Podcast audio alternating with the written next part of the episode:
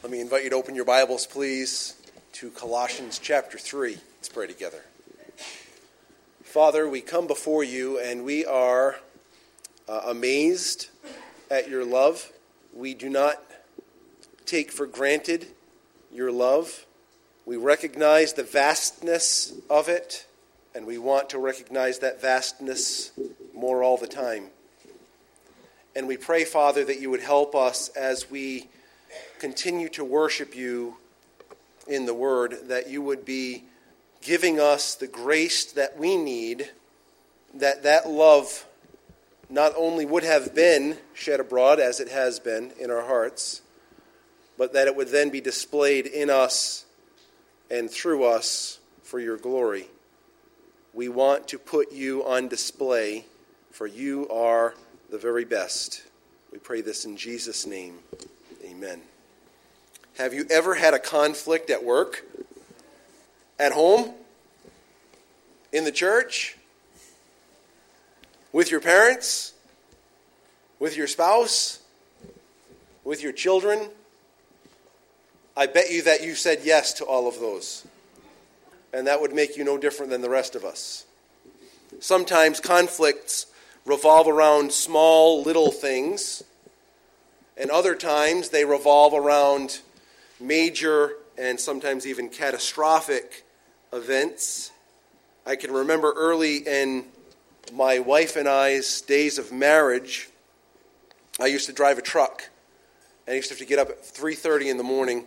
3:30 in the morning. This is what she would do when my alarm went off. She would, she would just take her finger and just push it in my back a few times, just letting me know that the alarm was going off. She did this day after day, week after week month after month. And, and I didn't want to say, Will you stop doing that?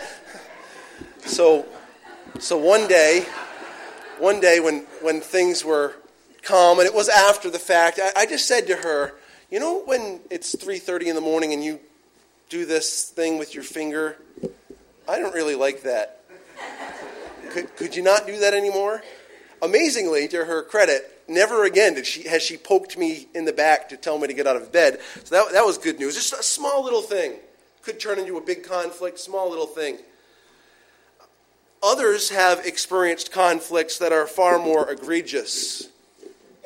Some have experienced the pains of infidelity, uh, legal troubles, financial improprieties, some who have gambled away the family nest egg, all these kinds of major challenges.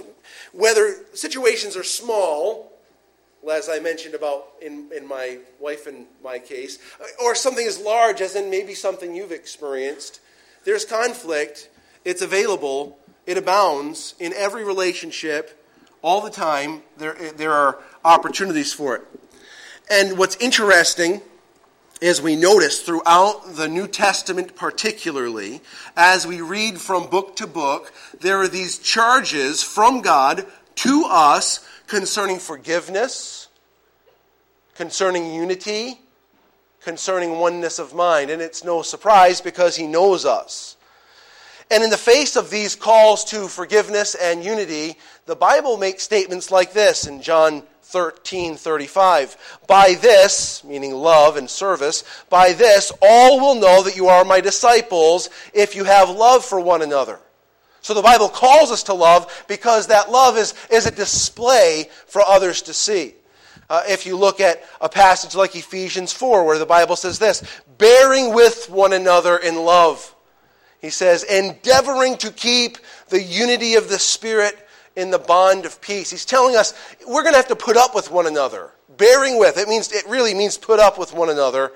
And then he tells us that it's we're going to have to intensely labor. It says endeavoring. It means a, a labor that produces sweat. Endeavoring to keep the unity of the spirit in the bond of peace. So God told us it wasn't going to be easy to have peaceful relationships. So Paul told the Philippians in Philippians 1:27, "Only let your conduct, the way you live, be worthy of the gospel of Christ, so that whether I come and see you or am absent, I may hear of your affairs, that you stand fast in one spirit, with one mind, striving together for the faith of the gospel. Where do these challenges toward unity come from? Why is it that people that have experienced God's loving grace sometimes exhibit whatever comes naturally? James gives us some insights about this in two different passages, and James, they'll both be on the screen behind me. First, James 4 1. Where do wars and fights come from among you? Look at the rest of that verse. Do they not come from your desires for pleasure that war or wage war in your members? The reason that there are conflicts is because we are warring for our own pleasures. James just cuts right to the quick. He says, This is where your conflicts come from.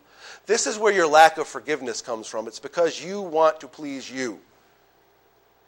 He tells us in James chapter 3, verses 13 through 16 Who is wise and understanding among you? Let him show by good conduct that his works are done in the meekness of wisdom.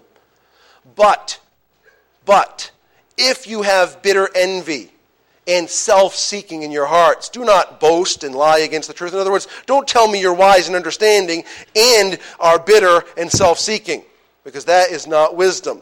The wisdom that is exhibited by uh, bitter envy and self seeking, this wisdom does not descend from above, but is earthly, like everybody else, sensual, having to do with your senses and your desires, and devilish or demonic. For where envy and self seeking exist, confusion and every evil thing are. What, what an interesting statement to end that with. Every evil thing. Every evil thing. What's our problem? We have a certain sense of what's good and right for us. And when that is violated, war, war, and a lack of forgiveness, resentment, anger, malice, bitterness, and envy. This is what happens, friends, because we are self protectors. So, as we look at a very compact section of Scripture, we're only looking at verses 13 and 14 of Colossians 3 as we look at this compact portion of Scripture, we should notice how important the subject matter is in these verses, which is why we're only going to touch this sliver and not, not try to expand upon it, because I don't think we want to lose the essence of what's being spoken of here. It is a section that brings forth a theme that is a regular topic in the New Testament. So listen, as individual believers and as the church, we should be known we should be known as those who seek to resolve conflicts rather than letting conflicts linger. As individuals and as a church, we should be known as those who seek to resolve conflicts rather than allow them to linger. In this way, we will be reflecting God's character and we're allowing His kingdom to be displayed here and now in time and space. Now, we talk about the kingdom of God, and, and we know that there's a future kingdom of God, and that's beautiful. And we know that currently, if you were to think about heaven, everything is under his jurisdiction. Everything works exactly as he anticipates. Everything goes exactly the way he plans. Everything is perfect. His kingdom is, is resounding in heaven. We understand that. But there is a sense, friends, in which his kingdom can be demonstrated, displayed here on earth. This is the glorious part of, of the now. You see, we don't have to wait for the kingdom to come for the kingdom to be displayed here. Because Jesus did bring forth an element of the kingdom when he came. Wherever the king is, guess what? There's the kingdom. And guess what? He left his spirit. He sent his spirit to rule in our hearts so that the king could be present. And so there's a sense in which the kingdom can be demonstrated right now. God's character, listen carefully, God's character must be preeminent. It must be a preeminent feature of the church that is living for God's kingdom. We've been talking about living for God's kingdom because we recognize that, okay, Jesus is at the right hand of God, and we're in Him. We died with Him. Our life is hidden with Christ in God. This is all good. Uh, Christ is our life. Christ is all and in all, or Christ is, is all and is in all. It says in verse 11. We see this all through the, this, this chapter. this concept of, of our union with Christ. If his kingdom is going to be displayed, if we're going to live for his kingdom, God's character must be displayed. And so we noted last week two concepts about this. Living for God's kingdom necessitates a special relationship with God. We are chosen, God chose us. He told us, He's declared us holy. He didn't say be holy in this section. He says, You are holy and you are loved. It says, You're beloved. He doesn't say, Earn my love, be really good, and I'll love you. He says, As the chosen of God, as the elect of God, you are holy and you are loved by God. This is the statement that he makes in verse 12. So, living for God's kingdom first necessitates a special relationship with God. Secondly, living for God's kingdom necessitates fruitfulness from God. We came to the, the middle of verse 12, and he says, But put, or doesn't say but, it says, Put on tender mercies, kindness, humility, meekness, long suffering. Put on fruitfulness fruitfulness. It's not your fruitfulness. It's not learn how to be humble. It's not learn what tender mercies look like, feel like, sound like, and go do them. He says, put these things on. They don't belong to us. They are fruits of God's working. So he tells us to put on fruitfulness. This is how we live for God's kingdom. So, two weeks ago, we looked at verses 5 through 11, and you can only have one king. You cannot simultaneously uh, fulfill your desires and fulfill God's will. It doesn't work. So you've got to choose one or the other. Either you serve God or you serve yourself. This is why we put off the old man with his desires. So, so instead of feasting on what comes naturally, what we feel, what we like, we put those things off. Instead, we want to have God rule and reign in our lives. We want Him to be king for us. And so he transitions from putting off the old and then he transitions to putting on the new, put on these character traits that are His. Put on uh, is, is a way of displaying the one who is our king. Remember this, and I've, I've already made intimations toward it, but I, I think it's important when we talk about putting on virtues, we're not talking about developing them. We're not even talking about learning what they're supposed to look like so that we can do them. Now, learning what they look like is very helpful, isn't it? To learn what tender mercies looks like is important. Why? Because I can look at my life and compare it with tender mercies and say, ah, you're not doing that. You're, you're not displaying tender mercies. What's the problem? Well, you just haven't learned them well enough. No, that's not the problem. The problem is I haven't put on Christ. That's the problem. Because when Christ is ruling as the king in my life, guess what flows out? Tender mercies. That's why it's important to know what they look like. Because when you see them on display, you say, okay, the Spirit's controlling me. I'm not controlling myself. This is good news. It's called grace. So we, we learn them for that sake. Remember, we're not, we are, we are allowing God's grace to reign in us. Uh, we realize that we're no longer under the law, but we are under grace. We see that in Romans chapter 6, right? What does it mean to be under grace? It means to allow the rulership of grace in your life. Well, who is the king of grace? Do you know him? The Lord Jesus Christ. You could say God the Father is the King of grace. You could say the Holy Spirit is the King of grace. All three members of the Godhead, they rule and reign in grace, through grace, and with grace. So they distribute that grace for us. Now, that introduction is over. We're going to transition into the passage. And I made this statement last week, and it's where we're going to pick up. God's grace produces Christian forgiveness. God's grace produces Christian forgiveness. All of the words in that sentence are vitally important for us. I don't produce Christian forgiveness, and God's grace doesn't simply produce forgiveness. God's grace produces Christian forgiveness. Let's follow this through for a little bit. And we'll follow under this heading because we're looking at living for God's kingdom. Here's the heading Living for God's kingdom necessitates God's abundant mercy.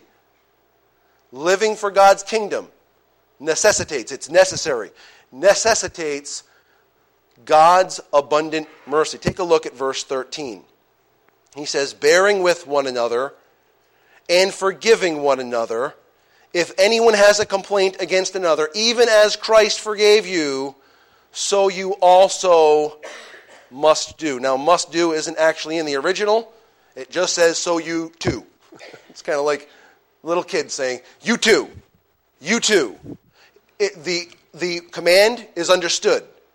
Just like Christ forgives you, you too. That's what he tells us. You know, it's interesting. We love, we love to be forgiven. We don't, unfortunately, love to forgive. You're going to hear this at least two times during the message. Forgiveness is at the heart of biblical Christianity. It's at the heart of it. He tells us to bear with one another. Well, that's that's kind of dealing with people's idiosyncrasies, right? You've got the um, the close talker. You, you know the close talker. They they're right up in your grill, and you're like, take a step back, and they follow you. And you take a step back, and they follow you, and they're trying desperately to get you like up against the wall so they can continue their close talk. And you're like, back off, pal. Right here. This is good from, from this. You, you could call them kind of a, a really great video game named Space Invaders. well, this isn't good. How, how about um, the toucher? The toucher? I happen to be a toucher. Like you come near me, I put my hand on your shoulder. You, some of you probably don't like it. I'm sorry. Bear with me. And if you tell me I really don't like when people touch me, I'll do my best to keep my hand off your shoulder. There are touchers. You know, they can be irritating. If you don't like to be touched and someone touches you, it can be irritating. They didn't sin against you, but it's, it's irritating. The eye darter, you know, you know what an eye darter is? You, are talking to them and they're like looking all over the room, and you're thinking, hey, I'm right here. Can you, right here. Hello? You know, these are idiosyncrasies. We bear with one another in our idiosyncrasies. At least we're supposed to. Well, that's, that's kind of easy. It's kind of easy to say, man, the close talker, I got away from him without getting too much of a spit in my face. I, I'm okay. And, and, the toucher, he only touched me three times. I think I'm okay. And, and the eye darter, well, eh, it's not that big of a deal. I, I can get over this. But how about the, the next part? Bearing with one another and forgiving one another. This is where it gets a little bit more difficult. This is when people sin against us because they do. Guess what? Not only do they sin against you, guess what? You sin against them too.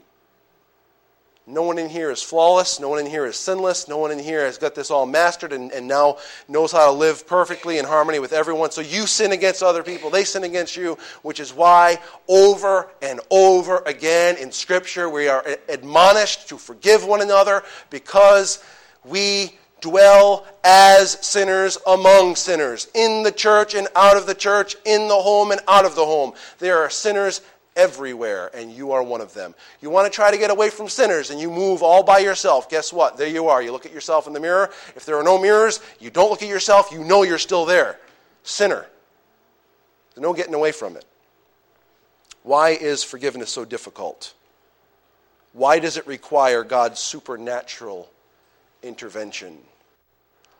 Oftentimes, the reason forgiveness is so difficult is our sense of justice has been violated we think of ourselves as having certain inalienable rights. We live in a country who celebrates this every 4th of July. I'll remind you of the founding document by Thomas Jefferson, this portion. We hold these truths to be self evident that all men are created equal, that they are endowed by their Creator with inherent and inalienable rights, that among these are life, liberty, and the pursuit of happiness, that to secure these rights, governments are instituted among men, deriving their just powers from the consent of the governed, that whenever any form of government becomes destructive of these ends, it is the right of the people to alter or abolish it, and to institute new government, laying its foundations on such principles and organizing its powers in such form as to them seems most likely to affect their safety and happiness. We celebrate this every 4th of July. Think about that. We tell ourselves, we are Americans, we have certain inalienable rights. Guess what? That's true of every human that ever lived. They think, I have a right, you shouldn't, you shouldn't cross into this area, you shouldn't do this to me. My rights have been infringed, infringed upon, so I feel just in my resentment in my bitterness, in my anger, in my malice, and in my hatred. And God says, Put off all these. Put these things off. They, they are not helpful, and they are not rights. It's not okay. Put on the opposite tender mercy, kindness, humility meekness, long suffering. And the way that that works its way out is we bear with one another and we forgive one another. Because we feel we have certain rights, when these norms are violated, we feel just in withholding our fellowship to those who violate those rights. This is why, friends, we must put on, put on Christian virtues. This forgiveness does not come naturally. I don't know, I, I say it time and again, and I hope that it's resonating. This forgiveness does not come naturally. We don't learn how to offer Christian forgiveness. You can't have enough Bible studies that teaches you enough so that you now, okay, I understand forgiveness now, so now I can offer it. It doesn't work that way. The, the, the forgiveness that is spoken of here is so otherworldly it only comes by supernatural means. Instead, what we learn is that Christian forgiveness is like this, and it only flows from a life that is dominated by the Spirit of God. If you think about this, the reason that we struggle with forgiveness is because our rights have been violated. Uh, we feel an injustice has, has been uh, brought upon us, and, and, we, we hold on to that. I, I, don't, I don't like this. And whose rights have been violated more than our Savior's? Whose rights were and continue to be violated more than his? Reminding you, he suffered for sin, the just for the unjust. Talk about violation of rights. And while he was being rejected, crucified, and forsaken. Do you remember he cried out from the cross, Father, forgive them, for they know not what they do? Do you remember that? It's so beautiful to us when we look.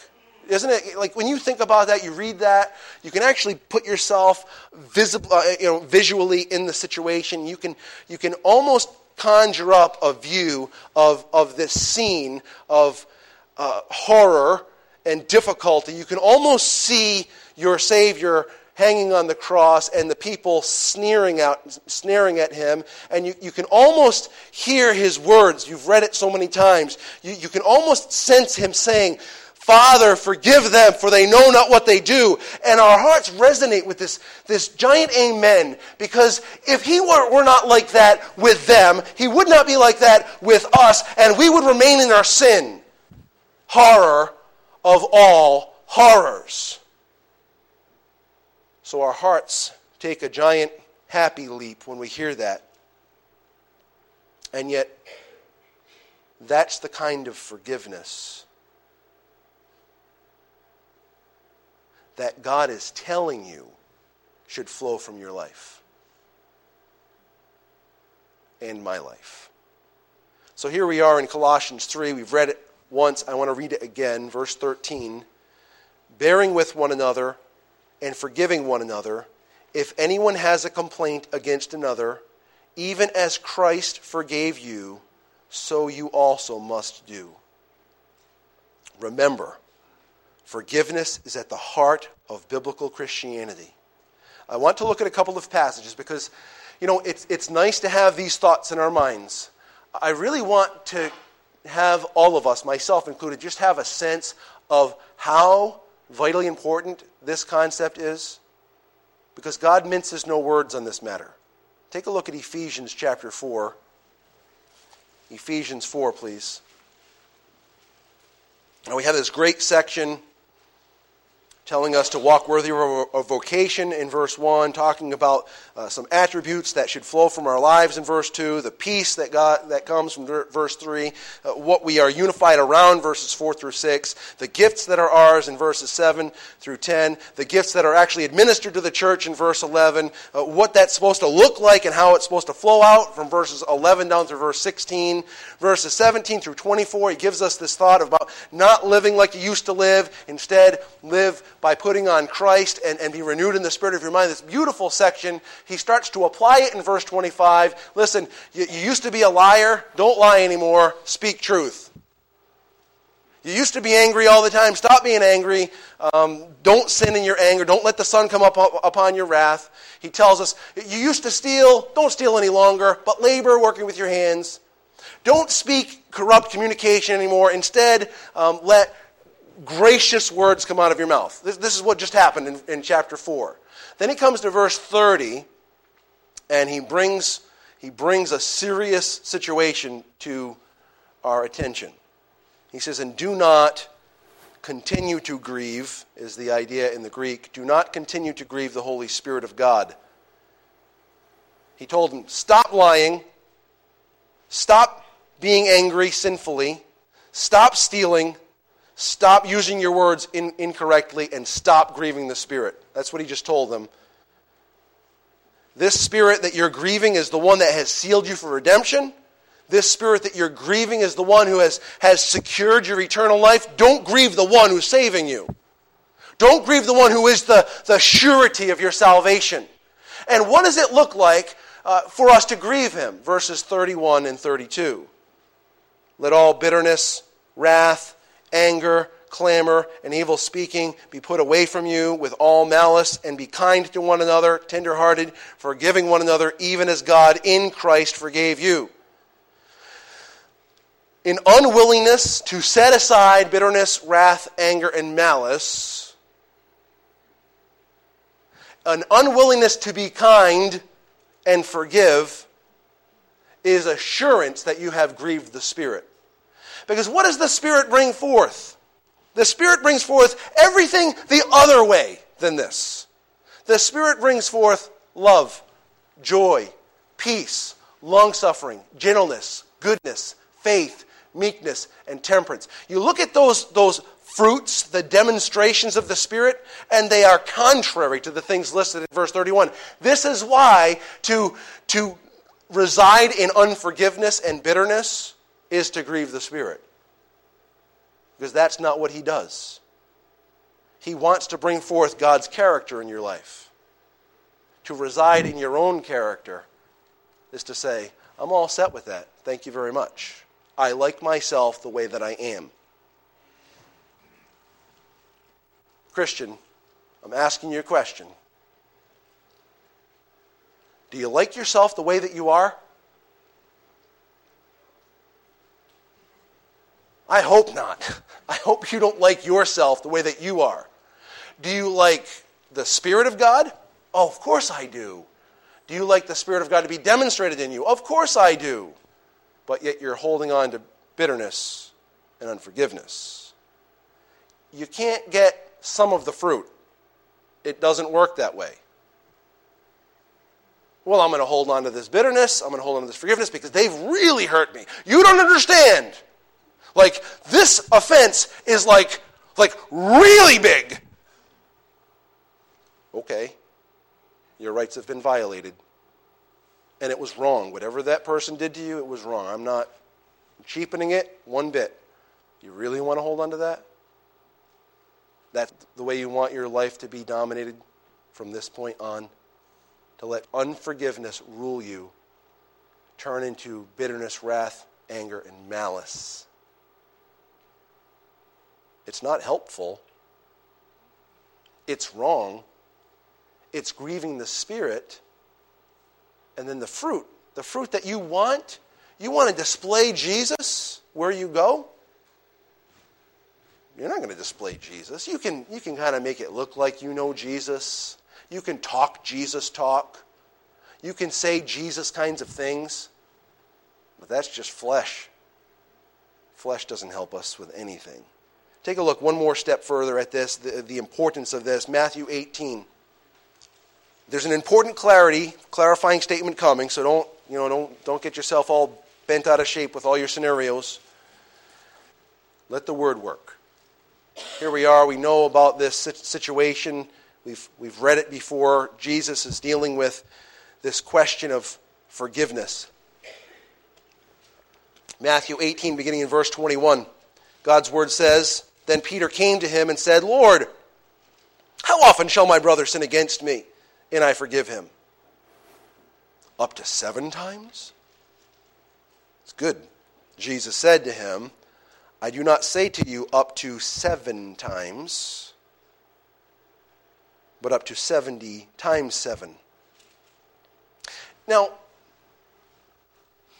to me, that's, that's good enough information. You just pause it right there. I'm good. Okay, 490 times. We're all mathematicians here. We've got this down. Good, good to go. I've got my chart. Going to mark it off because I know this guy is going to get up to 491. Then we're good. But Jesus doesn't leave it that simply for us because he didn't really mean 490 times. He just meant just keep forgiving them. And the reason we know that is because he then told a story. We call it a parable. Listen to what he says. Therefore, the kingdom of heaven is like a certain king who wanted to settle accounts with his servants. And when he had begun to settle accounts, one was brought to him who owed him 10,000 talents. Just call it a great deal of money more than you could ever accumulate in a lifetime. But as he was not able to pay, his master commanded that he be sold with his wife and children and all that he had, and that payment be made. Sad. This is bad news. Verse 26. The servant therefore fell down before him, saying, Master, have patience with me, and I will pay you all. Now, just, I just want to remind you 10,000 talents, it's like you'd have to win Powerball and whatever the one that's next to it is it mass millions or whatever it is you, you take the two of them that are on the side of the road down the street here you've got to win both of them in order to pay this guy back have patience with me and i'll pay you all. That, that's not real. It's not true. But it, there was this, this humble recognition of, of owe, owing someone something. And so he, he throws himself at his mercy. Verse 27 then the master of that servant was moved with compassion, released him, and forgave him the debt. But that servant went out and fought, oh, excuse me, found, sorry, and found one of his fellow servants who owed him a hundred denarii. That's a hundred days' wages, so that's like less than a third of a year. And he laid his hands on him and took him by the throat and said, Pay me what you owe. So his fellow servant fell down at his feet and begged him, saying, Have patience with me, and I will pay you all. Jesus used the exact same wording, and he would not, but went and threw him into prison till he should pay the debt. So when his fellow servants saw what had been done, they were very grieved and came out, and they told their master all that had been done. Then his master, after he had called him, said to him, You wicked servant, I forgave you all that debt because you begged me. Should you not also have had compassion on your fellow servant, just as I had compassion on you? Just as, you notice that little phrase there, just as I had compassion on you? And his master was angry and delivered him to the torturers until he should pay all that was due him. Listen carefully to verse 35. So my heavenly Father also will do to you if each of you from his heart does not forgive his brother his trespasses. Now, we can't get to the bottom of all of this. There's a lot going on. But a child A child understands what Jesus just said.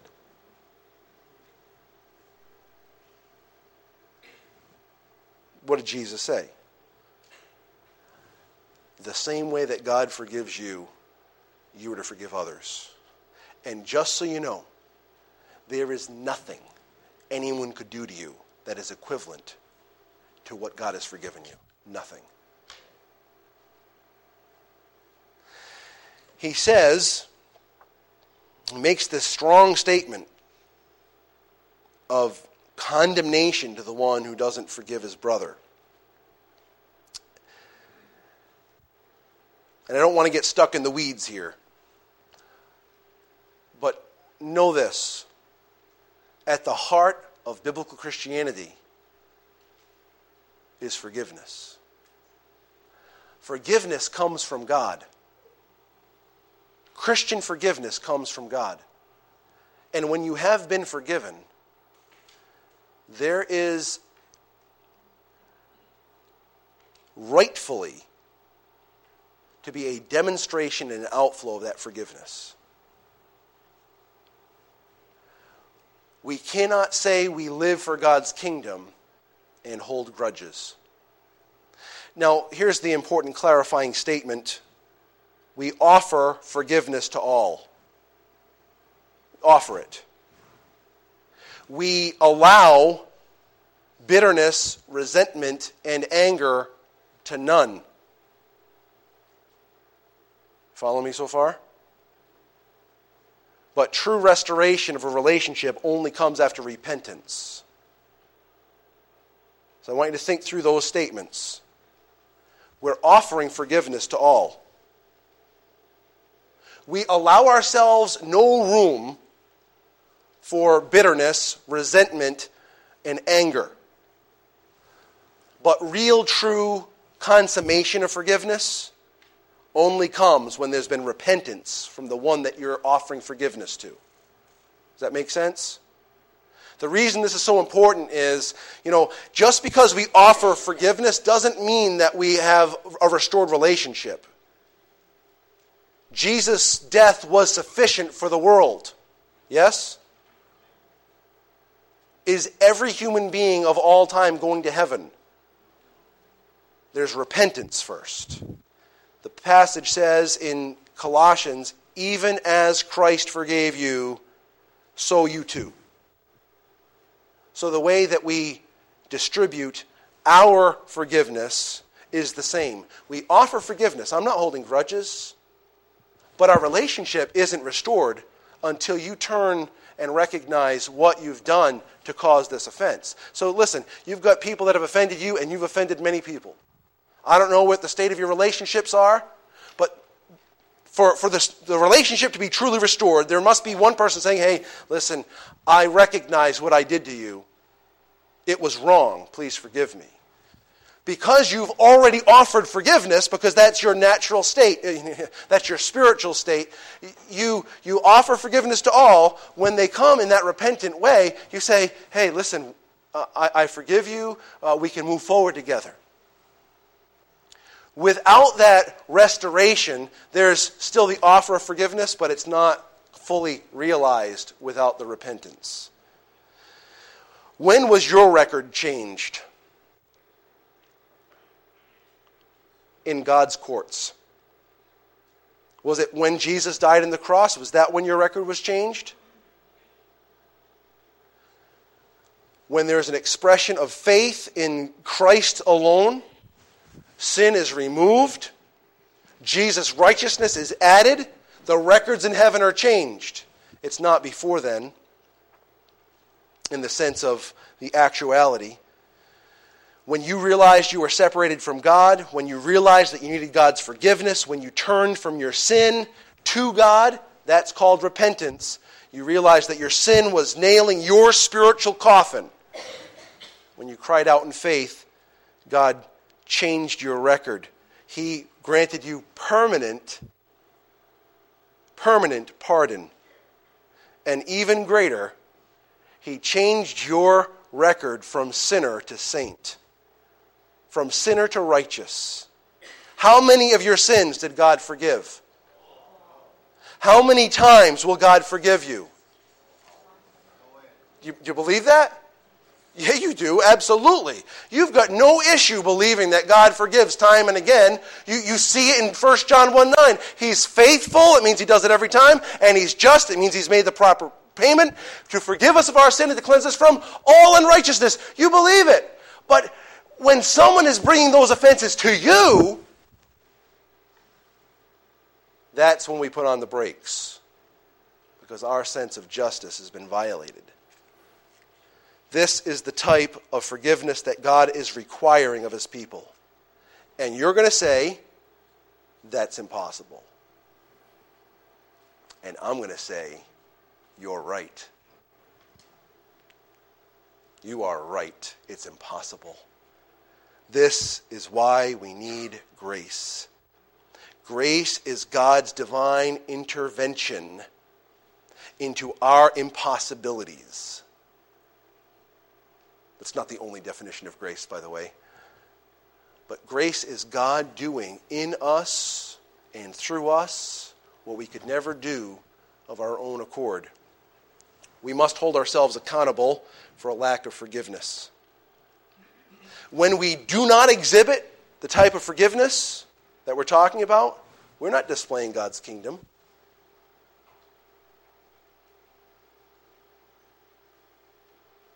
We're displaying our own.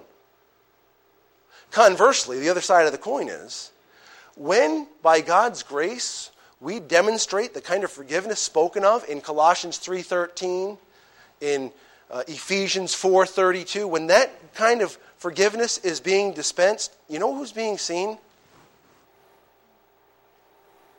God's kingdom is being seen. The kingdom that's a kingdom of peace and joy and righteousness and truth. That's the kind of kingdom that's displayed. We're displaying the Lord Jesus Christ himself. God's character is seen, his kingdom is displayed. So we look at this, this passage and we, we look at Colossians 3:13, and it's so very straightforward, right? Bearing with one another and forgiving one another, even, or if anyone has a complaint against another, even as God has forgiven you, or even as Christ has forgiven you, even so you must do. It, it's so easy to read it, it's rather easy to memorize it. But its application, friends, is absolutely impossible except by God's grace. Fortunately, fortunately we have God's grace we are so dependent upon it. And so, with God's prescription or admonition or command, God also supplies the actual outflow and application of that. So, listen, I, I hope that no one would leave here saying, oh, I, I got to be more a forgiving person. Though that's a true statement. I hope that's not how you leave. I hope that you'll leave saying, Dear God, I can't forgive as you've prescribed here, but you can in me. And I, I will not settle for anything less than what you can do. See, this is where we, need to be really unsat- dissatisfied with ourselves and very satisfied with God and His ability and you find your satisfaction in Him and His ability, you'll start to see Him doing in you what the Scriptures talk about. If you find your satisfaction in you, you'll never find satisfaction in what God's Word says. Because you'll find yourself a failure time and again. You can't do it, but He can. This is the great part of being called by God's grace. Now, we have a whole other point that we were going to get to I'll just introduce it and then we'll, we'll close out. This will be for next Sunday now. Living for God's kingdom necessitates God's binding love. And so he tells us above all these things, in addition to all these things, you, the, the tender mercies, kindness, humility, meekness, long suffering, in addition to all of that, put on love because it perfectly binds us together. And so next week we'll, we'll pick it up there. We're going to talk about love and peace that come from God's work inside of us. Uh, so we've really hit the, the slow down button in the book of Colossians because if we don't gather these things, I think we're missing out on, on some great, gracious gifts from the Lord. Let's pray together. Father, we need your help. We struggle to forgive. You don't. We struggle to forget offenses. You've told us you have cast our sins as far as the east is from the west.